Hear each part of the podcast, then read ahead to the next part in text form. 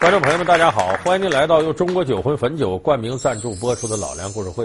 我们上一期节目啊，给大家介绍了快十年了之前那个火得一塌糊涂的选秀节目《超级女声》。你看，咱们有的人就奇怪说：“你说他俩一届出来的啊，名次差不多，是一个第二，一个第三的，怎么他火的这样，那个就很落魄？”所以很多人都不理解，说这歌手这际遇怎么能差这么多？那咱们今天就给大伙说说。超女除了这些选秀选手，他们可以说判若云泥的后来的际遇。同样是冠军，为何有的风光无限，有的却心路黯淡？成名之路，他们又为此付出了哪些代价？饱受质疑，绵羊天使到底是怎样横空出世的？曾经的超级女声，现在都身在何处？又是什么造就了他们的不同结局？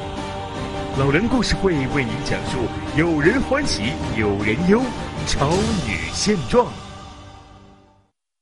那咱们说这个事儿呢，咱首先得把这些个选秀歌手分成几个类型，这好说。有几个类型呢？有生不逢时型的，有一帆风顺型的，有历尽坎坷型的，还有那过把瘾就死似的打酱油型的，这么几种类型。都是谁呢？咱一个个指名道姓给大伙说说啊。生不逢时型的，头一届超女的冠军安又琪。这个安又琪呢，咱们现在可能一说这名字，很多人看过电影，哎呦，有这人，有这人。但是他唱了什么歌啊？具体什么样啊？这些年都干啥呢？恐怕大多数歌迷都说不出个所以然了。而且这个安又琪出场，你会看到，零四年冠军安又琪，零五年冠军李宇春，零六年冠军尚雯婕。都是冠军，出场可不一样。这个我曾经参加过有的活动啊，请这三个冠军来造势、来演唱，哎，来助助威。这仨人往往一同上场，这都超女出来的吗？三届冠军，李宇春，啊，我爱你！一帮玉米，有的都成老玉米了，是啊，我爱你，声音最响。说这个是零六年尚雯婕啊，我喜欢你，声音就不如李宇春了。说这是零四年冠军安又琪，回来还长完。就这个差别非常大，但是说安又琪就比他俩差很多吗？不是，你想想，超女这些环节一层一层 PK，海选出来的，然后一进决赛，最后安又琪得冠军，落第二的三万多张票，实力绝对不差。但是你记住，艺人这个红不红，不完全是实力决定，这就是际遇。我们说安又琪生不逢时，你看，他十七岁就跑到北京来演唱了。又出唱片，又参加演唱会，反正招都想尽了，没红了。再这么等着等着，这青春就要过去了。哎，这个选秀来了，就两千零四年的超女，她去参加了。你看得了冠军之后，马上就跟天娱公司签约，就给你出唱片。在咱们看这多大好事，说什么安又琪怎么还能生不逢时呢？哎，她差也就差在这个签约出唱片上。你看当时呢。湖南卫视下边有个公司叫天悦公司，他为什么要成立这公司呢？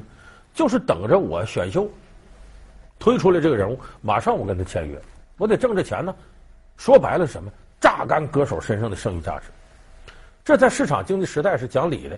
所以天悦公司呢，就是准备跟歌手签约的经纪公司。那么安又琪一下子得了冠军了，马上天悦公司跟签一签签五年，然后我包装你，迅速就给他出唱片。我记得他第一张唱片叫《你好，周杰伦》。Hello，好吗，周杰伦？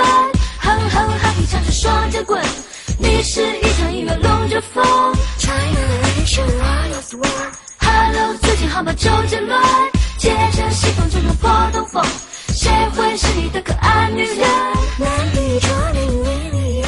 有人说这不好事吗？顺风顺水的，也签了约了，也出了唱片了。坏就坏在当时这种情况。你看啊，这天娱公司为什么跟你签约，给你出唱片呢？一个是我榨干你的名气的剩余价值，第二个呢是呢我树立超女的品牌。你看，从超女这里出来的，马上又签约又出唱片，这不吸引更多人来参赛吗？结果这真起作用了。零四年之后到零五年，这超女火的，那么我作为天娱公司来讲，我要包装，我要榨干选手剩余价值，我得可着名气大的来吧。所以天悦公司要重点包装零五年新上的这些歌手，包装新人了，这旧人就扔一边，力量照顾不到了。结果这样，安又琪就受了冷落，冷落受冷落，倒霉倒霉，他跟天域签五年合约，你还走不了，你一走有巨额赔偿合同，你得赔偿人钱，所以等于安又琪在天域公司里这五年就等于耽误了。这五年间大概给他出了两次唱片，也没怎么重点推他。等过了五年了，解约了，出来了。基本上最好的时候已经过去了。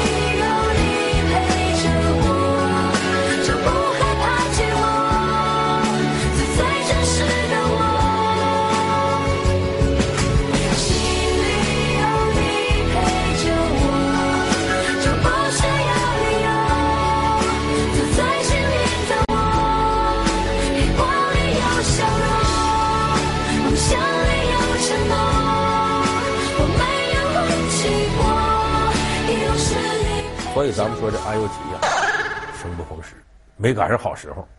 假如她零五年没有这么火的超女，或者她就赶到零五年参赛，可能效果就完全不同。而且这种事儿呢，跟天域公司签约一签签五年，当时也引起了很多人的诟病。你包括周笔畅，据说有个五百万解约吧，当时闹得沸沸扬扬。李宇春当时跟天域签约了，网上就有人写了一个声泪俱下的万言书。李笔畅、李宇春不能跟他签呐，将来这星途堪忧，容易让天域给耽误。哎，可是奇怪就奇怪到这，李宇春可没给耽误。李宇春从当年到现在，零五年这到现在七八年过去了，七年之痒都过去了，李宇春依然火。而且现在李宇春可以说是超女的最大获益者，就是我们今天把它归为一帆风顺型的。怎么叫一帆风顺呢？有人说，你说她这个长相。啊，能火！你看，说男的看呢像男的，女的看呢也不像女的啊。反正你总是感觉她特中性，就不是那么很女性化。李宇春最大的好处其实就两点：一个是台上霸气，特别霸气在台上，我就是明星，这个舞台就是我的；第二个，她的中性打扮确实有好处。好处在哪儿呢？咱们在这看美女，这都出不少人造美女整形的，都看腻了。说白了。你看这张艺谋，以前拍电影里头女人都很媚，一到这个《三大树之恋》，我得找清纯的。为啥？就大家耐口吃腻了，该换换口味了。李宇春就是换这个口味。你看很多男的看了他，感觉他这个英气勃勃，跟一般女孩不一样。女孩看他觉得跟看到帅哥似的，都喜欢。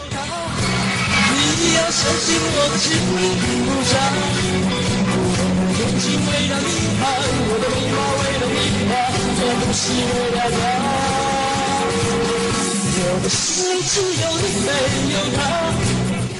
但是你光靠这种打扮，你也不可能火多长时间。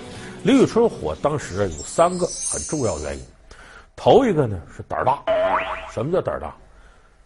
刚开始火的时候就敢全国开巡回演唱会。有人说那有啥开个演唱会？你可别小瞧这演唱会，好多红了多少年的歌手他不敢开演唱会。开演唱会是歌手实力的最重要标志。为什么？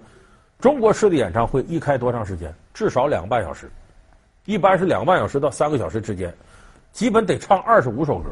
李宇春当时刚出来才有多少首歌？没啥原创，他就敢开演唱会。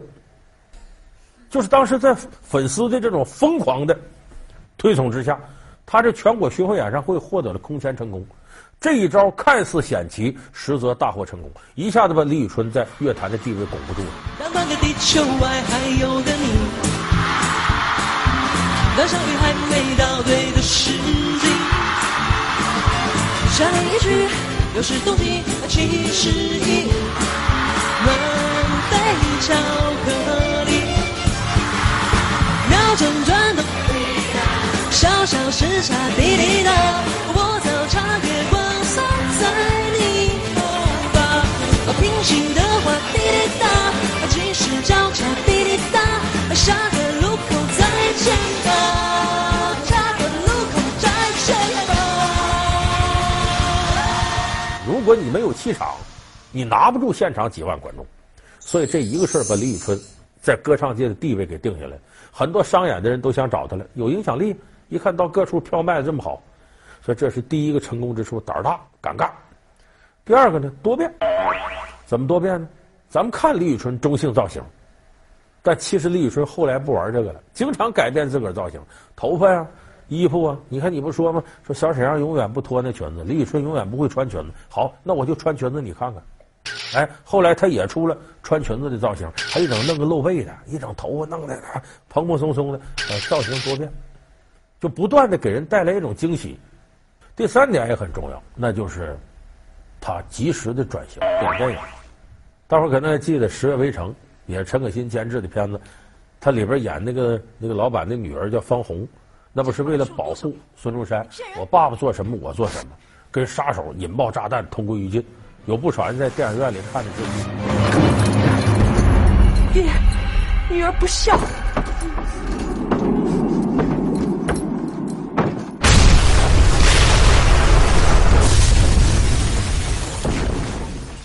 后来他不是又拍了《龙门飞甲》呀，《铁臂女》啊，就以至于李宇春要演这个电影要上映了，很多电影院专门开辟一个玉米购票通道，捧你的专门有这到这来买票的。所以李宇春呢，通过这种方式，你可别小瞧这演电影。这一个电影李宇春加盟了，固然是个看点，但是这个电影他要想卖好的票房，他是不是要宣传？一宣传，铺天盖地的海报啊、艺人通告啊、访谈呐。无形间把李宇春呢，这时他就没啥歌，演个电影他又火一遍，他始终在你眼前晃荡，他就能一直火下去。而且李宇春这电影，咱们实事求是说，演的不错。为啥不错呢？他以前没没有过任何演技的训练。你像有的人没有这种训练，他突然在电影里出现了，甚至演了多少年出现，你都觉得别扭。你咱们典型说赵本山，赵本山非常会演戏。可是，一旦出现一个严肃题材电影里边，你像《一代宗师》里边他出来，一看他就想乐，就觉得他跟那环境不对。但是李宇春还真没给我们这种感觉，就是你不会觉得他出来之后，你瞬间跳出那个情节了，让他正演着龙门飞甲呢，演一个大侠呢，你一看他，哟，这不超女吗？这没有这感觉，就说他基本呢能严丝合缝的对到原来这个情节当中的，这就认为一帆风顺型的，到现在还火。还有呢，我们叫历经坎坷型的。谁呢？周笔畅，周笔畅现在也火。周笔畅今年春节期间，你打开电视，各个卫视的春晚，好几个台都有周笔畅，外面商演也都不错。但为什么说周笔畅历经坎坷呢？他和李宇春不同，他中间有一段时间消失很长时间，甚至有人说他们都已经退出歌坛出国了。什么原因造成的呢？他刚和天娱公司签约的时候，就闹出了五百万天价解约的风波。他为什么跟天娱闹呢？我们大家都知道，一个歌手啊，公司要包装你，你得听公司的。比方说，公司告诉你今天接受哪个媒体采访，今天你要什么头型，穿什么样的衣服，你说话得按哪个方向走，甚至你有男朋友不能说啊。你说你现在从小长大就没处过男朋友，你得按公司给你设计的，甚至接什么代言，演什么戏都得公司给你安排。但周笔畅不是这样的人。因为我们一开始了解周笔畅，纯真直率，就觉得这丫头性子很直，想到哪儿说到哪儿，特别有个性。结果这种个性跟天玉弄不到一块儿去。解约了之后呢，然后在圈里边这个东西啊，跟其他家公司一说周笔畅怎么怎么样，其他公司都不敢接了。为啥？哪个公司也不是绝对要为人民服务的，首先得先为人民币服务，我先得挣着钱算呢。你如果艺人不听我的，我拿你挣不着钱，我签你干嘛？所以有很长一段时间，周笔畅游离在这个圈之外。我看见天空很蓝，就像你在我身边的温暖。生命有太多遗憾，人越成长，越觉得孤单。我很想飞，多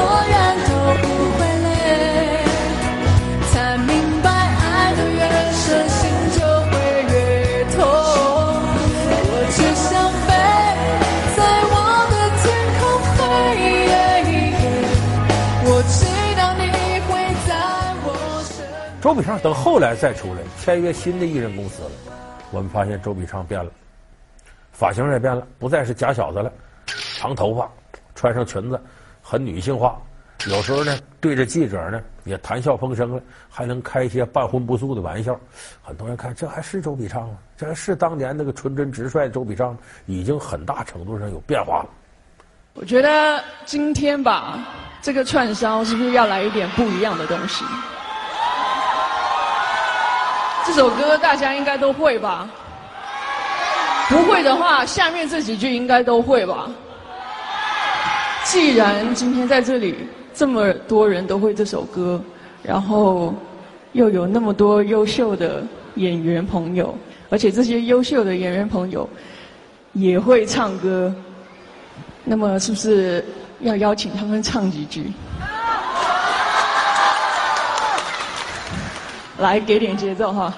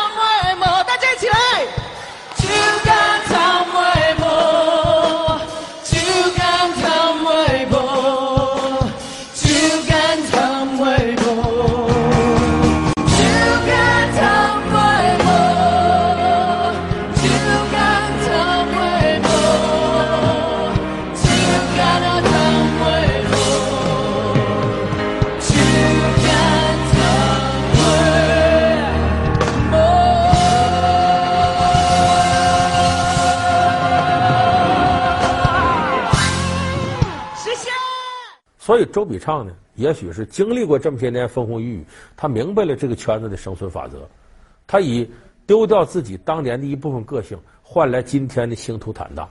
我想这也可能是娱乐圈一个很无奈的现实。但是周笔畅这些年真是经历了坎坎坷坷，才走到现在。好，欢迎您回到由中国酒魂汾酒冠名赞助播出的《老梁故事会》。那么最后，咱们还不得不说最后一种选手。咱其实也不愿意说这话题，就我说过把瘾就死这个打酱油型的选秀里头，这种类型的歌手非常多。今天我们说一个典型人物，咱们现在有的人还学呢，什么绵羊音，什么狮子座，那曾轶可。这曾轶可当年出来。他把我们这用现在话说亮瞎了，这雷倒了。这人怎么这么厉害？拿吉他一弹，你看哼哼呀呀，我听着跟牙疼差不多。就牙疼后期，疼的不行，要上医院之前那段。但当时他一出来，这话题可海了去了。曾軼可当时成了大众关注的焦点，PK 掉了好多选手。你说他五音不全吧？他当时把什么刘惜君给 PK 掉了，还有个歌手叫王俊逸，他给淘汰了。王俊毅是谁？后来《好声音》的吉克隽逸都被他给淘汰了。他最后是呢，十进七的时候，他被人家给 PK 下去。PK 完了，曾轶可说了一句话，当时震惊全场，值得人琢磨。他说了一句什么话呢？希望大家一直关注《快女生》这个节目，不要因为我走了而不看，因为你们必须得关注他们的成长。他这话什么意思？特别有深意。其实以我们就是做电视的人来看呢。曾轶可这些表现都是设计好的。你看他在进二十强的时候，评委席上沈立辉和这个包小博两个人，就因为他吵起来了，包小博站起来就走了，当时叫离西门。这样的选手的程度，我只能说他留我走，谢谢。后来又说曾轶可这歌是抄袭别人的，还说他爸爸是富豪什么的，这些话题都是相关方面有意识炒出来的。作为曾轶可来讲，他做那是啥？他就是个玩偶，就是个工具。他出现是干嘛？制造话题，给快乐女生博取收视率。当然，这个过程他也出名了。说白了，这是双赢。所以，这是曾轶可当时这种现状。我们说他是打酱油，过把瘾就死，就是制造完话题你就撤。因为确实，你说曾轶可从唱功各方面来讲，实事求是说真不值一提，五音不全。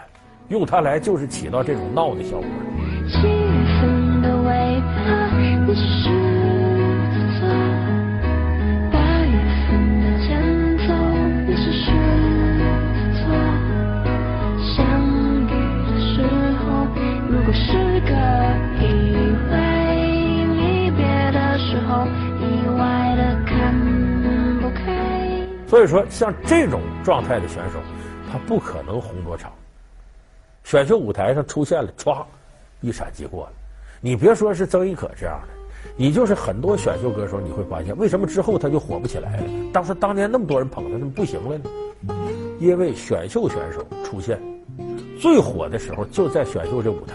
为啥？他在舞台上来他是草根，之前籍籍无名，他不是明星。我们每个人看的时候就感觉他代表我在台上呢，他甚至可能还不如我呢。那等到你再入这舞台出名了，变了。你出名，你成明星了，因为明星到处都是，也不新鲜了。而且同时呢，原先观众看你是草根，他亲近；现在看你是明星，地位抬高了。原先我看你呢，这等于是我要捧红你；现在我再看你，我眼红了。所以我们看到有那么多的选秀歌手在选秀结束之后迅速销声匿迹，因为这个舞台本身就是一个流水线，快速制造明星的流水线。什么东西是快速制造出来的？它往往也意味着，它会像流星一样快速消失。快乐是我的能量，